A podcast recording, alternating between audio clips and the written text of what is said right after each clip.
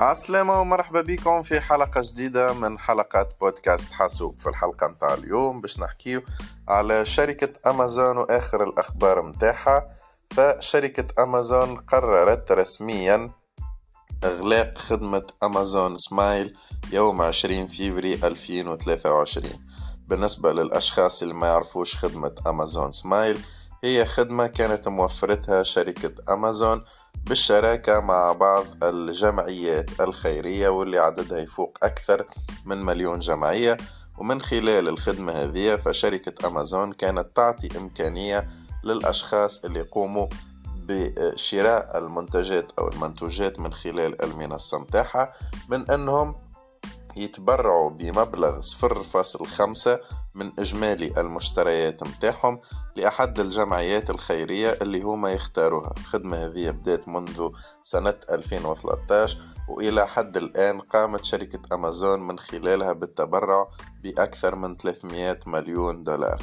لكن الشركة قالت أنه المبالغ اللي قاعدة تدخل فيها الخدمة هذه ليست مبالغ كبيرة وليست مبالغ بالنسبة لهم هما تستحق وجود المنصة في حد ذاته.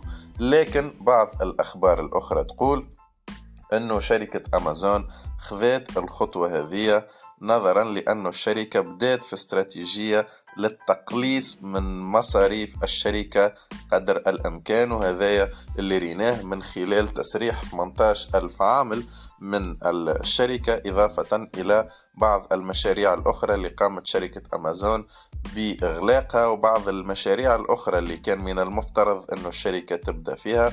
كذلك قامت الشركة بإيقاف بعض المشاريع حتى قبل بداية العمل عليها. بالنسبة للجمعيات الموجودة في البرنامج هذايا فهي باش تتمكن من قبض المرابيح متاعها اللي باش تجيها أو باش توصل لها إلى غاية يوم 20 فيفري 2023 وفيما بعد ذلك فشركة أمازون قررت أنها باش تقوم بإعطاء كل جمعية موجودة في البرنامج هذايا قيمة الأرباح متاعها سنة 2023 مضاعفة ثلاثة مرات. يعني إذا كان الجمعية هذه مثلا جابت ألف دولار في سنة 2022 فإنه شركة أمازون باش تعطيها الأرباح هذه مضاعفة ثلاثة مرات وبالطريقة هذه تكون أمازون أغلقت الملف متاع أمازون سمايل وباش يكون التركيز التام على إرجاع